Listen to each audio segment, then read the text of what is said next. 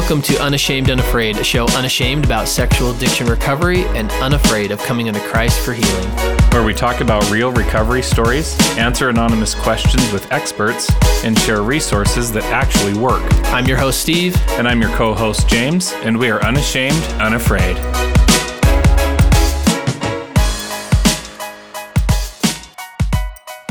Steve, James. I cannot believe that we are sitting in the same room as Mr. Magic Mark. It is so awesome to have him here on the show. Stop it. I cannot. I. This is one of the only people in my life that truly leaves me speechless mm-hmm. almost like all the time. on a regular basis. Yeah.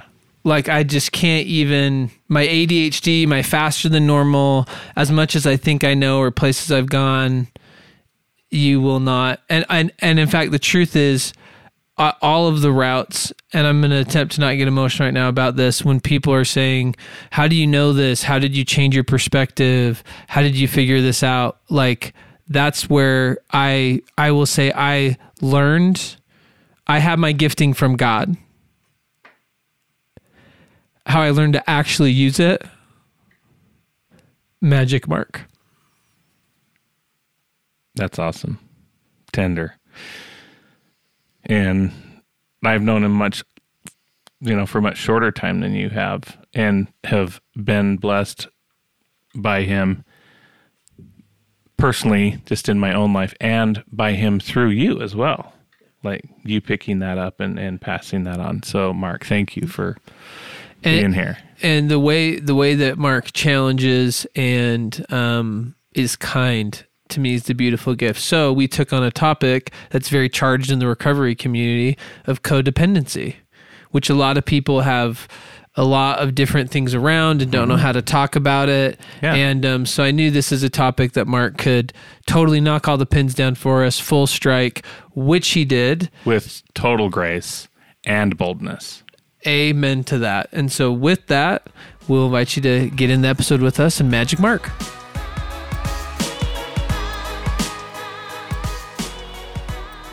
Magic Mark. What up? So I don't know if anyone I can't. I don't even know how to paint yourself into context cuz I don't know how to explain the magic. This is the only way I can explain Mark. I, I introduce who Mark is to people, and then when they actually meet him, they're like, well, he has a lot to live up to. And I've told Mark I actually have such a confidence in that and a smugness because I know Mark delivers every time. And people are like, whoa, his magic blew me away. And I'm like, I know. Yeah, I got nothing to say to that. So, for those who don't know you, Mark, who are you? So, I think what I would start with in answering the question of who am I is I am someone who has spent the last 40 years trying to figure that out.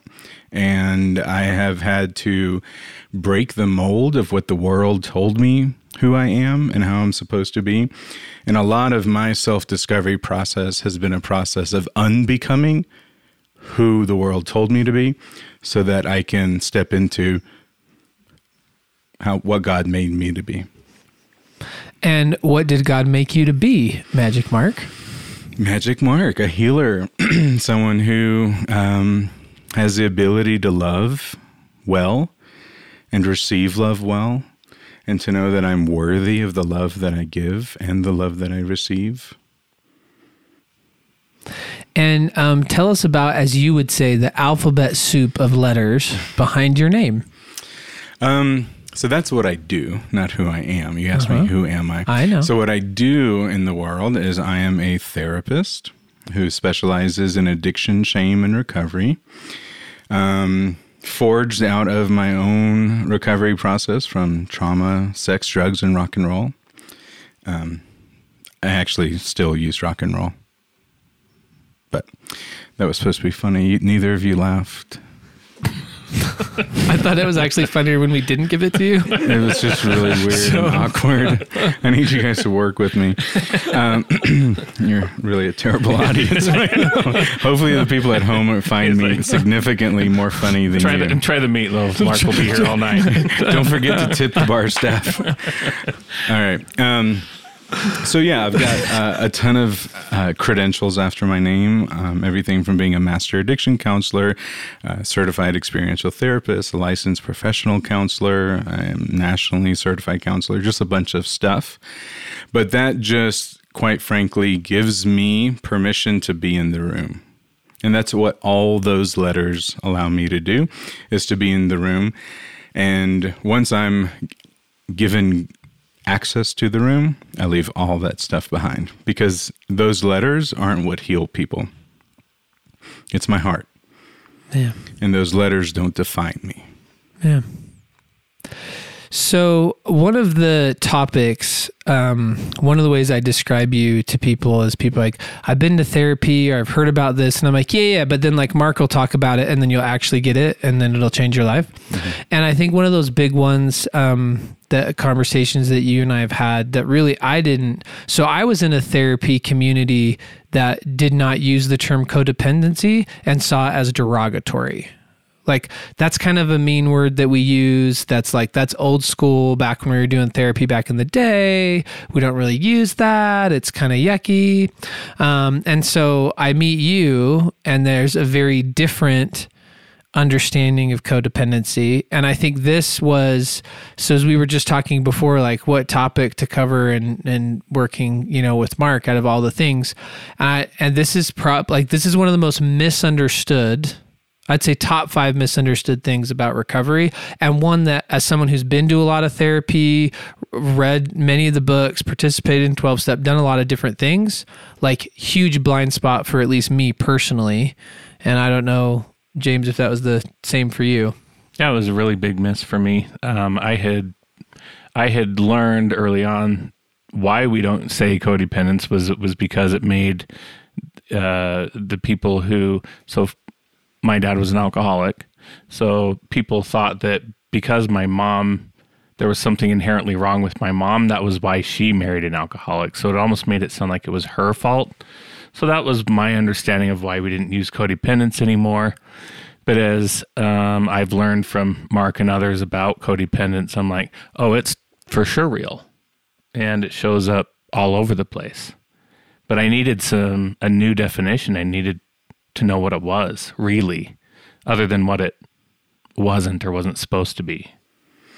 Yeah, you know, so if you look at the history of the word, right, even before the word codependence was on the scene, it was called a co addict, right? And so the research really around all that initiated with dad being the drunk, mom being the chief enabler, and um, how that relationship needed to operate in order for dysfunction to continue.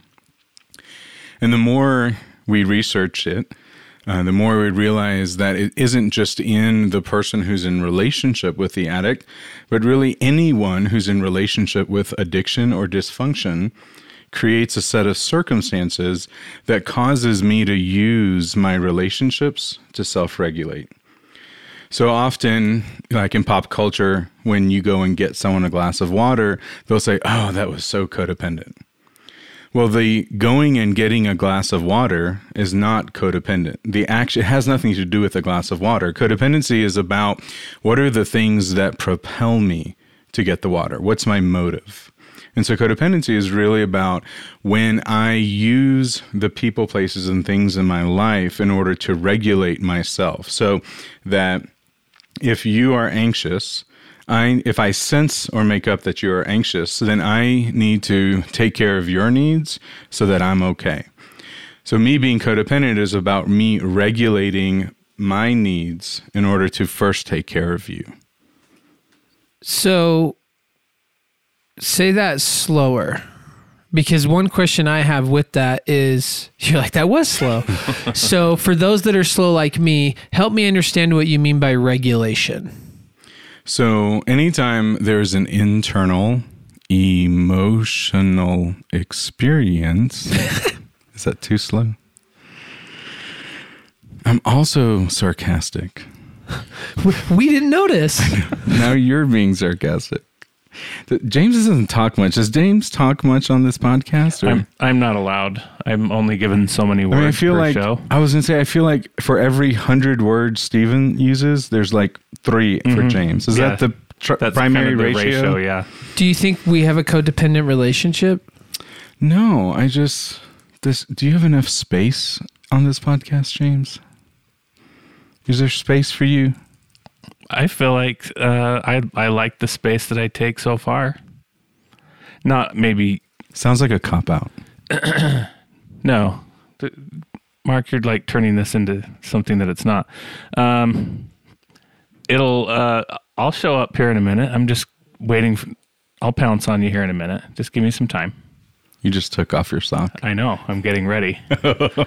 When you take off your socks, that's when you're ready to pounce. Yes. As James undresses, that's when we know he's ready to go. This is Yeah. really getting awkward quick. Uh-huh. yeah.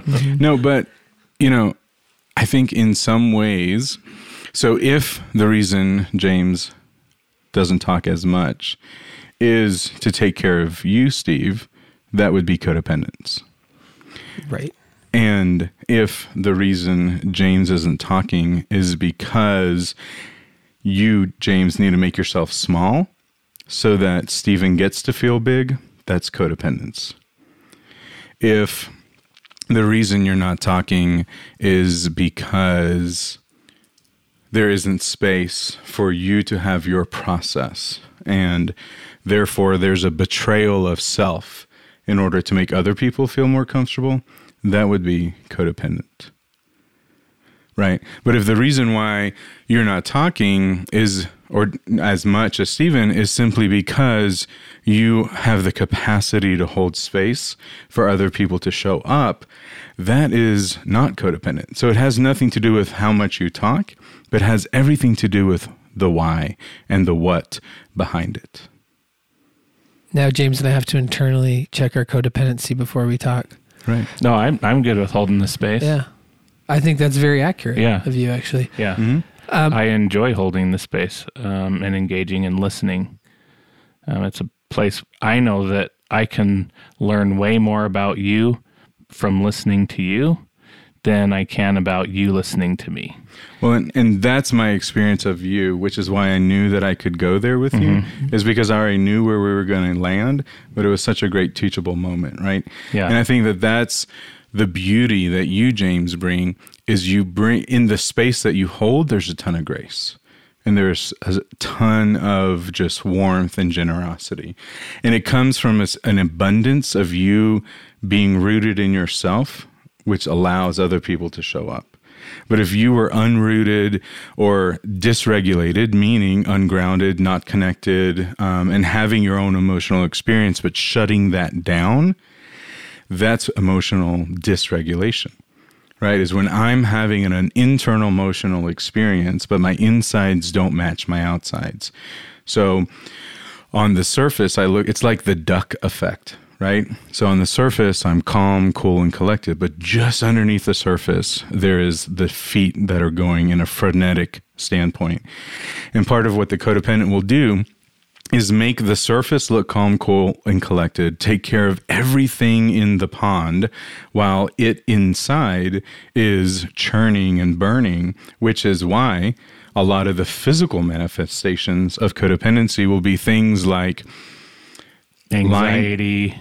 anxiety, Lyme disease, um, uh, hypertension, uh, um, autoimmune disorders, um, things like uh, a abundance of um, inflammation in the body. So literal physical manifestations, literal. not just emotional manifestations. Correct. In fact, there's a ton of research that would show that most physical symptomology has its roots in the emotional space. Preach. And in fact, I love using this here and now, right now, because the grace you named is actually that's the one of the greatest gifts. And I can't not get emotional about because that's one of the greatest gifts that James and our brotherhood has given me.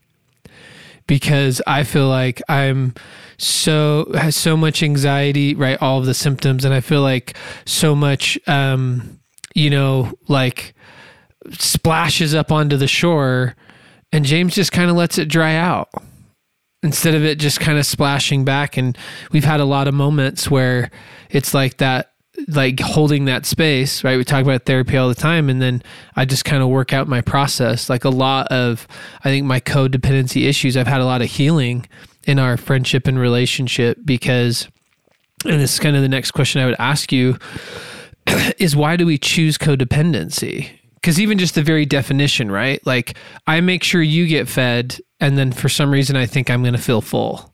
So it's like when you just say that intellectually, it's like what what person would do that? Like any monkey could figure out, like me making sure Mark gets dinner doesn't get me fed. But yet it's such a trap for all of us. So what what sucks us into codependency? Well, the problem with your question is you asked me, why do we choose codependency? And we don't choose it. the problem with answering your question is that you're assuming we use logic and reason and that these are conscious choices. When in actuality, we fall into a system of dysfunction and our approach to addressing and being in the system is it's a defensive accommodation. So we are accommodating the system in which we are in through taking care of it. And so we get trained, usually before the age of 10, on how to be in the world to make sense of it. And then we repeat these patterns across time. So, in my experience of 17 years of being in this world, most of how we show up as adults are rooted before the age of 10. Believe that, see it, lived it. Yeah. Truth. Well, and so I think of, I think for me, right, in my experiences, uh, so one of my payoffs is where I fit in the system was um, a hero child dynamic, you know, being told I'm the kid that doesn't have any problems. So then learn really quick, be the kid that doesn't have any problems and get loved. And a lot of it around performance things, right? If I'm performing, then great, everyone will love you and you can. And so it's like just orient to that. And so I, always think of um, like that saying, like a fish doesn't know it's in water, right? Is just we just didn't know a different way. Mm-hmm. Absolutely. And a child in that system is going to need to be big, loud, take up a lot of space so that it can get seen. And its needs need to be really big in order to get met because there wasn't space before. And that the only way to be rewarded is in my goodness.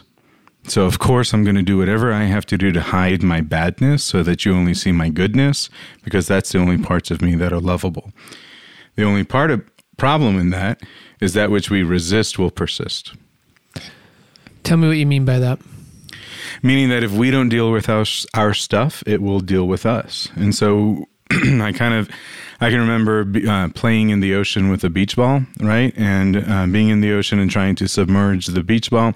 And inevitably, a wave would come and cause it, the beach ball to pop out sideways in a way that was unexpected and uncontrollable. And my, I do the same with my pain. I will shove it down, and my pain will come out sideways in a way that is unexpected and uncontrollable.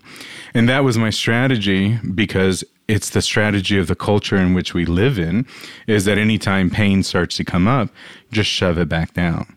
And we learn to shove it down before 10 because and how depending on what our how our family handled conflict, what our how our family addressed pain, mm-hmm.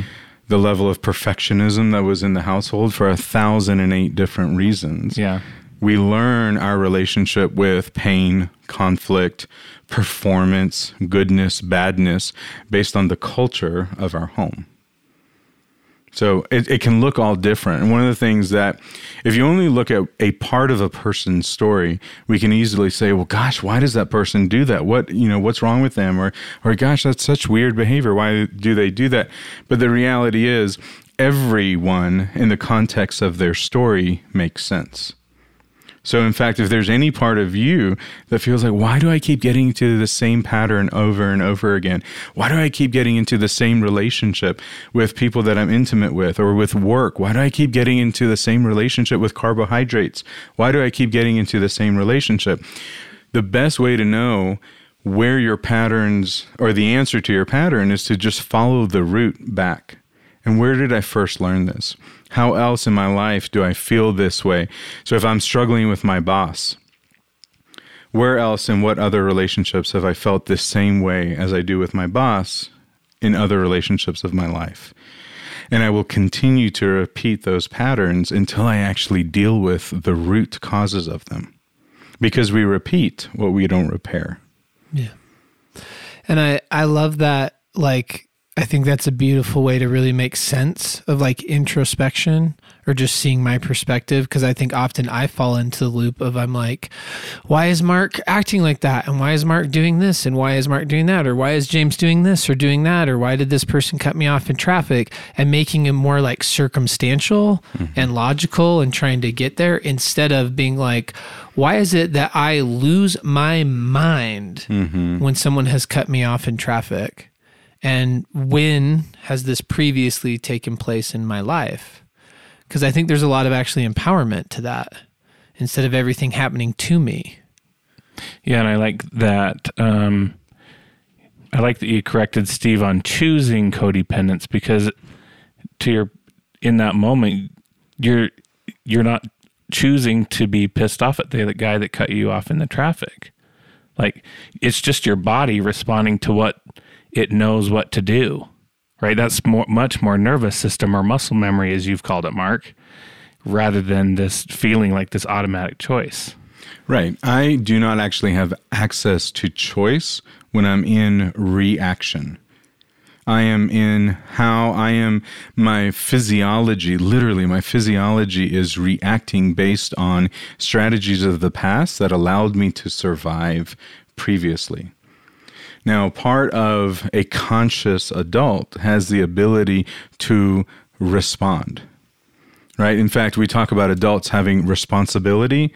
Well, the the truest sense of that word is literally response ability, the ability to respond appropriately to life situations. But if I am stuck in a state of fight or flight or freeze, or from a polyvagal perspective, sympathetic or dorsal, I am reacting very much like a snake reacting towards you know some, something it needs to attack. The snake isn't choosing to bite and secrete venom. It's just happening before there's any conscious thought.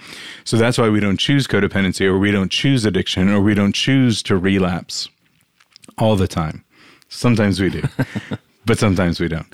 And the vast majority of what is driving our defensive accommodations or what is driving how we're showing up in the world is really about the patterns that are set in in childhood and what worked then. And so, what happens when the 43 year old man gets activated is that six year old little boy says, Oh, wait, I know how to do this. Go ahead. And the 43 year old adult goes in the back seat, and the six year old takes up the driver's seat and says, Oh, I got this. I know how to do this. This is how we survive and then we crash right? And then the 43 year old once we've crashed has to take you know action because oh we're, we're in another accident.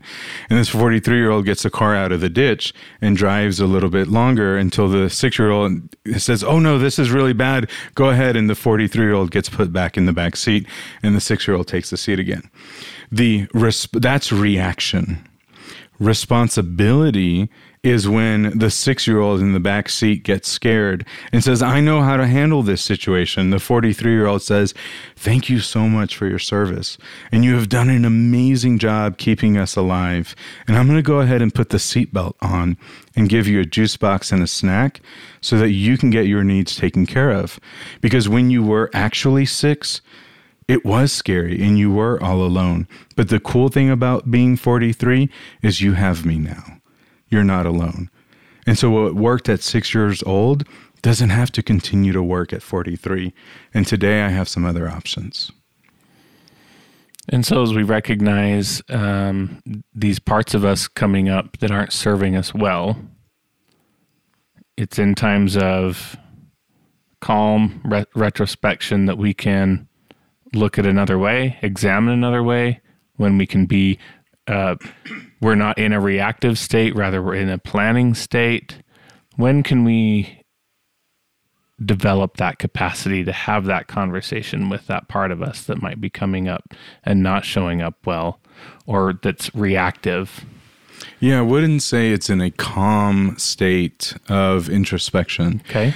Um, I would actually say that it is in doing our trauma work, which is often not calm, that we're able to heal the wounds of the past so that we're not bleeding all over our present. Because when we are activated and the six year old needs to take the driver's seat, what soothes a six year old is not calm introspection.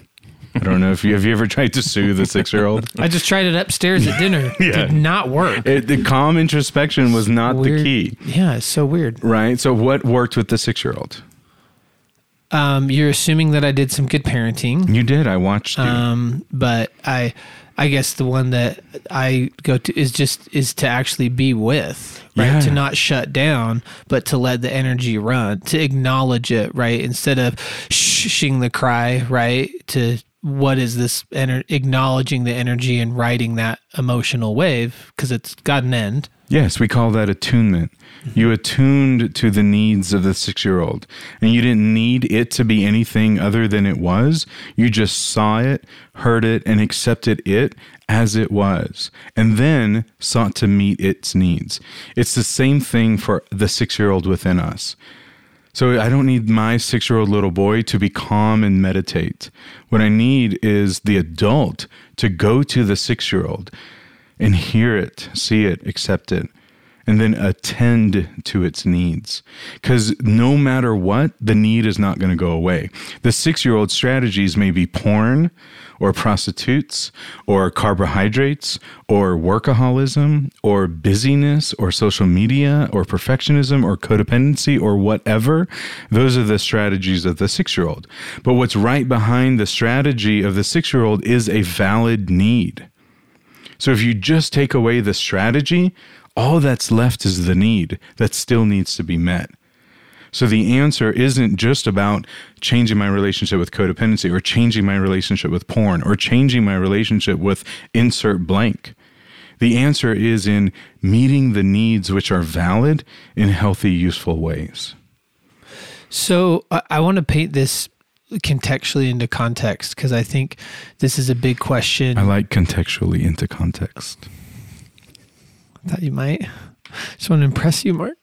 Um, so, so, um, so for a lot of now, I understand everyone's situation is different, but a lot of our audience, a lot of people working, right, um, that the the sexual addiction process happens with right a spouse or a partner, right, and so I know for me it was like when I disclosed, it's this bomb goes off, right. So I've heard a lot of people, yep, D Day, the day I found out, you know, um, my partner had an addiction and you know my husband had an addiction or whatever. And um and so i felt this this one down position. Like i'm like i have literally destroyed kayla's life. So like i need to fix what i broke right? Um and so how does codependency show up in that? How does because I think you fast forward six months, a year, two years into recovery, and that gets really like messy and gray, and it's a really hard confidence place. And I've had a lot of conversations with men like this that it's like, how do I know this is me making repair or this is fish in water? I'm still participating in the system because there's this feeling, right? The shame is like you were the person who did the wrong thing, right? And so I know that I'm the bad guy one down comes up. And so how how would I navigate from that spot if I'm in that spot? So remember 9 11? I sure do. Where were y'all for 9 11? do you want me to age you or Age me? I'm already aged. I don't need you to age me. it'll super age James? Yeah. But yes, I was sitting in Miss Potter's seventh grade science class. Yeah. Okay. I was at home, just had gotten ready for work, and uh, then got a call from my sister in law to turn on the TV. And what did you see on the TV? And I saw smoke billowing from where the towers used to be, and quickly found out, the, heard the story. Um, I had a child at the time, and was Was his name Steve? his name's Keller. Okay. Hi, Keller. Yep, love you, son. So you said you turned on the TV and heard the story. and watched Rec- and looked at watched the story. So uh, watched recount the replays. recount the story in bullet points. yeah, uh, turned on the TV, saw the smoke, then started to watch replays and saw a replay of a plane hitting one of the towers and exploding. And when the uh, newscasters were talking about that, what were the commentary about it? Who were they blaming? They were. I don't remember who they were blaming. Well, were they blaming the plane? No, they were blaming they they. I don't remember if they had co- pinned it as a terrorist attack right away or not. If or if they had thought that it was an accident. No, they didn't because both of them were down. Um, no, So they they, I believe they they knew it was a terrorist Right. attack at that time. So they weren't blaming the plane. right, they were. Were they blaming- blaming the American pilots? No, they were blaming terrorists at Right. the time. Yeah. And so that's, and we're pretty clear on that, right? In fact, Yeah. if there was a commentator that was blaming the plane, they probably wouldn't be on the air very long. Or if there was a commentator that was certainly blaming the American pilots, right? They wouldn't have lasted very long. They were blaming the terrorists. And I often think of addiction in that exact same way right? The body of the addict or the person who's suffering with addiction is the American plane. The consciousness or the psyche, the person, is the American pilot, and the addiction is the terrorist. And the only way couples recover is if they can utilize that model and separate the person suffering with addiction from, From the addiction. the addiction itself. And I work with couples all the time that where the betrayal, the person with betrayal trauma says, I am really mad at my husband. And I I'm I'm not open to having sex with him anymore. I'm not open to connecting with him anymore because every single time I look at his face, I see the guy who had sex with the prostitute. I see the porn addict every time I look at his face. So I work with couples all the time, and she's saying, No, I cannot. All- Anytime I see my husband, I see the addict. And part of what we have to do in that work, the only hope for the couple to find their way back to each other is to get the addiction out of the coupleship. And they have to find their ways back to each other and align against the addiction. But if either partner is interested in blaming the other, then they will be rooted in the trauma and betrayal and resentment.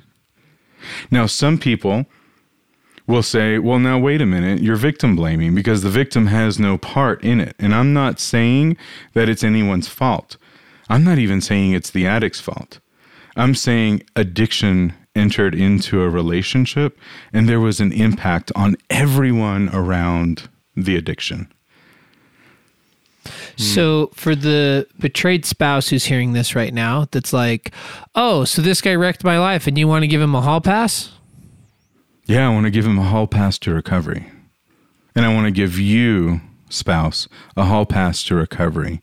And I want you both to meet in that hallway and connect and find your way back to each other. Because what I know is that the intimacy involved in couples in recovery is so much more profound than any experience of intimacy prior to. And in fact, there's a whole group of research around post traumatic growth. And what couples who have actually done the work say that they are having better sex, they are more emotionally, spiritually, and physically connected than they ever were, even before the addiction or the prostitution or anything because I had to, I, the betrayed partner, had to do my work to actually look at myself to see what's my part in that. And you may have 20% of that, but you got to take 100% responsibility for your 20% because the reality is it takes two to tango. And it takes two to make and two to break a relationship. And I've been working with couples for 17 years. And I've yet to come across a coupleship where there has been betrayal trauma involved that that was the first sign of danger in a relationship.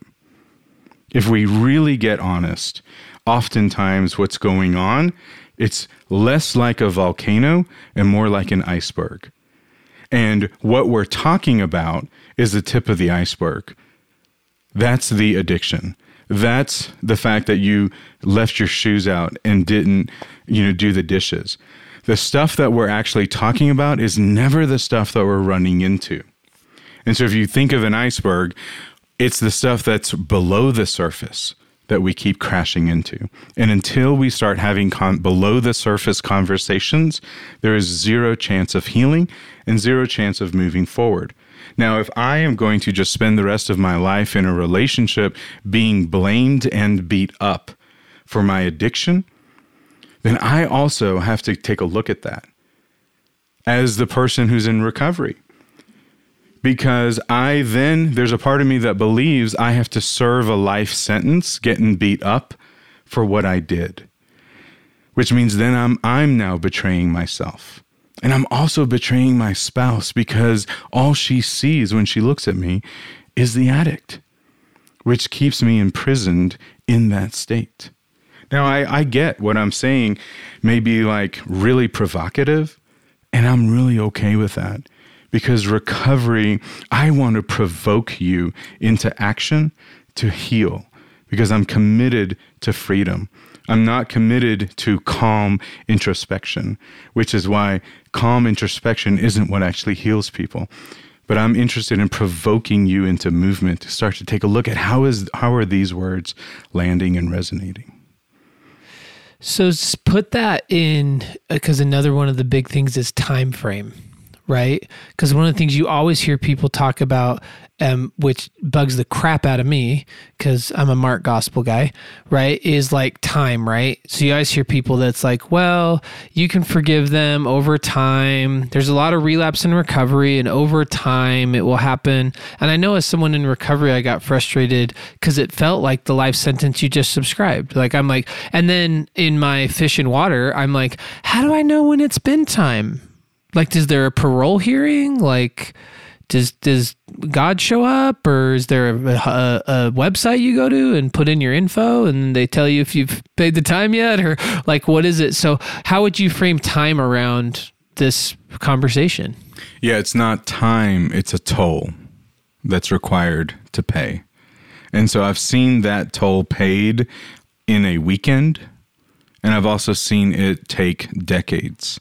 So it's not about time, but a price must be paid. And the price is I have to be willing to let go of my pain so that I may find, make space and grace for the healing that God can make possible if I do pay the price. So, what would you say are the steps to paying that price? So, if I'm right, the betrayed spouse, yep. and I'm like, okay, Mark, I'm drinking the Kool Aid. Let's get empowered. Let's get provocative, and I want to pay that toll. Mm-hmm. What would you say the steps are for the betrayed spouse? Then we'll do the. I have to first. Well, both people have to first take the finger that they're pointing across the table and point it at themselves. I have to start to take a look at okay for sure he or the person who had the addiction, yeah. let's say they take 80% of the blame. And I can spend my life on looking across the street at that 80% and making sure that you see every single pothole in your side of the street which I actually have no power on. So I'm going to continue to be frustrated and resentful. Or I could begin to take a look at, okay, I got to take a look at my 20% because that's all I have control on. And so I got to take 100% responsibility for my 20%. And so that's the first step is I got to take a look at me. How did I set this up? What was my part? When did I stop asking for my needs? When did I become complacent? When did I become willing to accept my spouse who is dissociated, checked out, and disengaged? When did that become okay for me to sleep next to someone whose body was there, but their spirit was not? When did that become okay for me? I set that up. And I got to take a look at owning that 20%, which is painful. It is not okay to sleep next to an empty shell of a human being. Period. Full stop. It's never okay. So I have to be willing to just take a look at that. And that is provocative. And for the ones struggling with addiction, how would you phrase that? I got to start to take a look at when did I become so scared to show up? When did I become willing to accept an orgasm over spiritual, integrated, embodied connection? When did I stop actually believing I was worthy of human connection? When did I actually settle for having a temporary fix rather than the struggle of putting one foot in front of the other to build the life that I want? I had to, I have to start to take a look at when did it not be okay for me to say, I'm scared? I'm feeling really inadequate. I'm feeling really afraid of initiating sex with you because the last three times I did, you said you had a headache. And I knew you didn't have a headache. I just didn't think you wanted me. So it was easier to put on some porn and masturbate rather than risk another betrayal and rejection. I got to take a, a look at when I became willing to settle orgasm over embodied emotional connection. And when those two people come into the room at the same time and say, Yeah, I got to own this part. I got to own this part. And I take 100% responsibility for this part, no more and no less. And then I'm willing to offer up my heart. Or I'm not willing to offer up my heart, but I got to be honest. And real is better than perfect. No one I know does this perfectly. What there is, there's no such thing. In fact, I think that Hollywood and Disney really screw up our ability to have a sense of what a healthy relationship looks like because we as men and we as women think that when we meet Prince Charming, who doesn't, by the way, have a name. So therefore, it's we, it's, It's all of us. roll. It's a Yeah. shame roll, right? Like you know, if it was Prince, you know, Prince William or something, I go, okay, my name's not William, but you know, Prince Charming means that it's all of us. So we think we got to show up on a white knight on a white horse galloping in to go wake Cinderella up or wake Sleeping Beauty, whichever one was asleep, wake them up, right? And so all of a sudden there's the kiss and the orchestra swells and the fireworks go off. And then that's the end of the movie.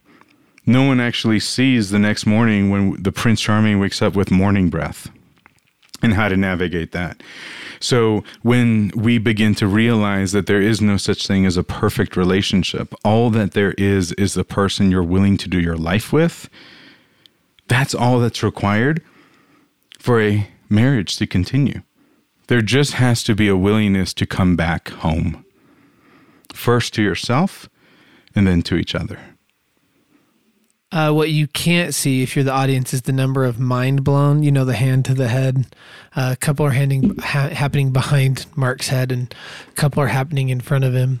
So, um, one of the things that has been difficult for me, and a lot of times I, when I talk to people, gets expressed, is uh, that recovery timing doesn't happen at the same time.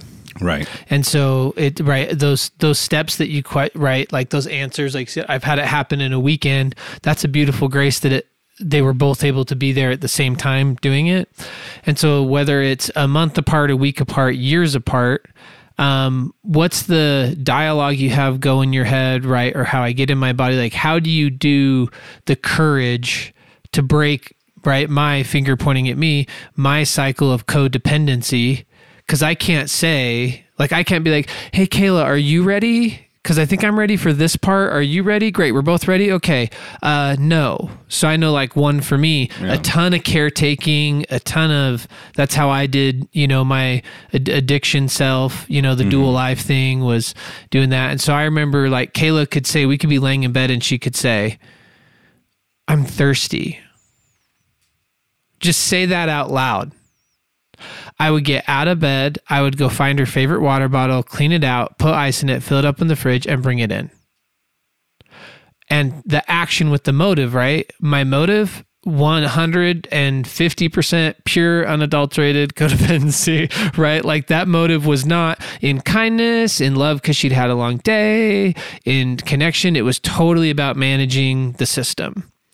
So if I'm laying in bed and I hear those words come out and I'm doing my work, like how in that moment when I, right, emotionally get f- flooded, right? The kind of like, ah, I'm not ready. Like, how do I have the courage to really like break out? Just roll over and go to sleep. Well, yeah, but how do you have the courage to do that when you spent the last umpteenth years getting up and getting the water? Well, you got to take a look at what do you actually believe about the person that you are in a codependent relationship with. Because what is required to believe about them is that in some way shape or form they are do not have the capacity or ability to take care of themselves or if you are not in service to them you will not be in relationship with them. So the only value you bring is what you can do. So you get to stay in this marriage if you continue to get the glass of water is what you need to believe. Rather than I'm in this relationship because I am a valued partner full stop. Not because of what I do or what I can bring or how good my water is, but just because of my heart. So to for guys like me, slowing it down. So um first a question I can ask myself is do they have the capacity to do this? Because like my 5-year-old boy often does not have the capacity to do things. No, it's not about them at all. Whenever I feel the impulse to get her a Yeah. glass of water, I need to say, what do I need right now? It's not about her and her needs. I'm using her as a distraction from my own needs. So I might be thirsty. And the answer is, what am I actually thirsty for? What do I need? Because I'm using her as a distraction to meet my own needs. So I get flare. She I she says I'm thirsty. It hits me, and the first question I should ask is, "What do I need right now?" Yeah, what's going on? What just popped up for me? What's going on with me right now? So what's going on when she says she's thirsty? What's going on with you? Yeah. So I'm I'm doing that right now. So asking myself that question, "What's going on with me?" Um, I think for me, it gets it's just what I brought up about childhood earlier. It gets really quick to just uh, shame, right? The shame of like, oh, my value in this relationship is now on the line. Right. to what you say to that. If I don't get the water, I'm not wanted as a partner. Right. So no matter how much water you get, you're the one who's thirsty. And what you're Right. thirsty for is acceptance. Yeah. So it has nothing to do with the water for her. It has everything to do with how you are starved and dehydrated for love. And then my next step, just trying to follow what you're saying, is then to get that need met. In an which, appropriate and healthy, useful, Right. sustainable way. right. Because going and looking at porn in short term would meet that need. But long- Temporarily. right. That's what I'm saying. Temporarily, but long term is, a, at least for me, was a very poor strategy. Right. So I often say addiction is short term pleasure, long term pain, and recovery is short term pain, long term pleasure. So I have to be willing to be painstaking, which means willing to take the pain of the early processes of my recovery, which means I have to sit in the discomfort of knowing that she's thirsty. And I have to sit there and take a look at how am I dehydrated? Mm-hmm. because what I believe about my spouse is if she needs me to go get a glass of water and she's going to die, if not, then that's un- that's not sustainable. So then I when I show when I when she actually is thirsty and I miss a glass of water, the pain of that will send me out to go get high on porn. Right. So what I need to do is allow her and trust her that when she's thirsty, she knows how to get her own water and I need to figure out how to get the nourishment that I need so that from a space of overflow, we can pour into each other's life. Not me trying to fish at her well to get my needs met. Yeah. So I need to be so filled, and she needs to be so filled that we overflow into each other. And then if we have kids, that flows into them. Hmm. And I think that's the, at least for me, the hard part. I think I'm not alone is to stop on that need. I want to move because I've been trained. I want to move to the next bullet point, the next step. Or I also want, because I've been asked this question a lot. Right. So tell me the five ways I can meet my need. It's like, well, I don't know. How does your need get met, right? A need for spirituality or a need for, there's a million ways it can get met, and what might work for me may not work for James or for you, right? Mm-hmm. So, what I need for my need for acceptance might be a worship song. And James is like, I'm worship songed out. That would not hit me at all. Yeah, but those are all like the byproducts. The That- an- right, that's the- what I'm saying. The answer truly is what do you need? Love, period. Yeah. Full stop. We all have one need, really. It's just love. But how you get to getting that need met is going to be unique and individual. Absolutely. And that may change based on the relationship. So the love I get Yeah. from you, Stephen, is different than the love I get from my spouse. Right. Period. Right? They're both pouring into me and they're different. Yeah. Now, if I come to you seeking the love I get from my spouse, or if I go to my spouse expecting the love I get from you, that's when things are going to get sideways and crossed. But I have to have this awareness of how do I get my needs met, regardless of what's going on. And ideally, I'm finding connection to myself. I'm finding connection to other people. I'm finding connection to my world. And I'm finding connection to spirit. Those are the four pathways of connection. And I have to consistently, especially as a person in recovery, or a human, I have to consistently take a look at what are my relationship with those four pathways of connection to self, others, my world, and spirit. And so that's one practical way of being able to take a look at that. Yeah. James, what do you have to say? I intuited that you were going to say that and um, started to panic about a question that I was going to ask you, knowing that my mind was too busy thinking about what you were already talking about, so it didn't have time to formulate a question. But so, what do you want to know? How is this all landing on you? Um, it's just brilliant, and it ma- and it makes complete sense to me. Um, it, and so as you're talking, I'm thinking about the ways in which, you know, Steve's kind of putting into context how it might show up for him, and I'm Right. recognizing the ways how how it shows up for me. And in me, it's it's very different. Like I'm not, I don't do the caretaking um, in, in the same way that that he does. But one thing I notice I continue to fall back in over and over again is um, if I start to feel like I'm being attacked or blamed or someone's they start saying something and I start hearing something different than what they're really saying and it starts to perceive come across as an attack I will go into shutting them down and being Uh-huh. like okay fine I'm out Mm-hmm. you know, and or great, don't do it then, or or whatever, Mm-hmm. you know, rather than holding space, which Yes. is something that I generally do well until I feel like I'm getting attacked or blamed, and then I'm out. Right. That's a place I have a hard time holding mm-hmm. anymore. Absolutely. And I think that that's a pandemic. I think that's the real pandemic in our Yeah. country right now. Yeah. Right? Is, oh, wait, I disagree with you. Okay, fine, I'm out. Yeah. Rather than holding the tension of leaning into can we have disagreement without disconnection? Yeah. And part of the wounding of my childhood is anytime we had disagreement, connection was threatened. So if you disagree with me, then I'm not willing to love you anymore. Likewise, that was very much the way I felt Right. growing up. Absolutely. And so It that's was an threatened every Yes. time. Right. Absolutely. Well, and and James, you survived by staying small. Totally. I had to. right. That was in the codependent system. Mine was get big, get big, get big. right. Mine was you must stay small. Right. Right. Absolutely. Or connection is threatened. Totally. Yeah.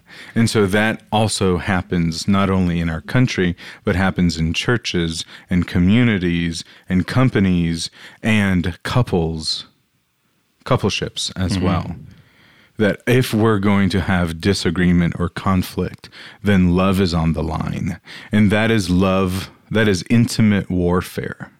Yeah, I mean, there, I most of, for example, like the people that come into my office, most of them are conflict avoidant, and I, you know, I see it enough in myself, and I'm doing this enough. I'm like, I spot it all over the place, and it's mm-hmm. like this is killing you Yeah. because there's a major cost to avoiding the conflict. Right. And if I don't have a solid enough sense of self, then there is no space for disagreement. Yeah. But if I know who I am, whose I am, Right. and where I am, then all of a sudden I can hold the tension of your conflict and it doesn't cost me anything because who I am is not up for negotiation. Right. Love is who I am, period. So if you choose to disengage from me, then that is your choice and you get to do that. And I'm here, period. And it doesn't cost me anything because my identity is not up for negotiation. Right. So, Mark, to close here, our episode here, just because uh, one of the ways I describe you, right, and love you is that you do bold and grace so well. And I didn't know those could coexist because of all my shame messages till I met you. It's one of the gifts I gave most of the gifts you gave me was uh, was a vision for that. So to that human, betrayed spouse, struggling with addiction, who is just because of the shame of the system, they're like not taking in the love, right? If we had him sitting here right now with us, what would you tell him? That you don't actually have to take in the love. You just have to remember that you are love already. And it's like you, you, kept talking about the fish in the water. But we also forget that the fish is also made up of water. And if we can actually connect to not only the water that we're all living in, but the water that's also living within us. And to remember that we are far more alike than we are different. And so when I can connect to you and the part of me that I see in you and the part of you that you see in me, and I can get curious about you, then all of a sudden I can hold space for my story and your story. And then there's history, right? And so, first and foremost, what I would say to anyone sitting in front of me is that you already are okay. You just have to get to a point where it's okay to be okay. And that, in and of itself, is a process. Magic Mark, thank you so much for being with us. Thank you for having me. A gift. Always. Looking forward to the next time. So um, remember, give us five stars on iTunes. That's how the world judges us. Invite you to follow us at Unashamed and Afraid, Instagram and Facebook. Um, if you are in need of help working on your codependency, if any of this rang true to you, we invite you to go to unashamedandafraid.com slash scholarships to apply for a scholarship because you are okay right where you are and loved, as Mark said. And the work we want to help and support you. So um, you are worthy of that scholarship and hope that you join us. Um, and if you'd like to donate to help fund those scholarships and to also be able to listen to the bonus content here with us that we're about to have with Mark, where we ask all the additional questions, um, then like we what, invite you. like what questions, Steve, are we going to be addressing? Well, tell them a couple of yours that they're going to get in the bonus content. All right. So some of the questions that we plan on addressing with you, Mark, are what if you can't remember those root causes? And or the memory only goes back so far and we have a hard time digging up to that root and we can't really see. Um, maybe something along the lines of what if we're really embarrassed and ashamed of that little six year old boy and we just don't even want to go there? Or um, what if breaking codependency, we literally feel like that is going to kill us? What are you know? and you know some other things. yeah, so if you want to join us, be it outsiders, our outsiders are bold, accepted, and unashamed. We invite you to go to unashamedandafraid.com slash donate. Um, uh, 501c3 nonprofit, all of it. Mark's making faces at me. After all that, so, anyways, we're a nonprofit, tax deductible, all the things that go with that, as you know, um, and 100% of that money um, goes to funding the scholarships. We're going you know, we, as I've said many times, Jason uh, does this for free. We lock him in a basement until he puts out these episodes, and then he can see his family and his kids and go to work. So we appreciate Jason, all that he does. And until we're with you again, we invite you to remain unashamed.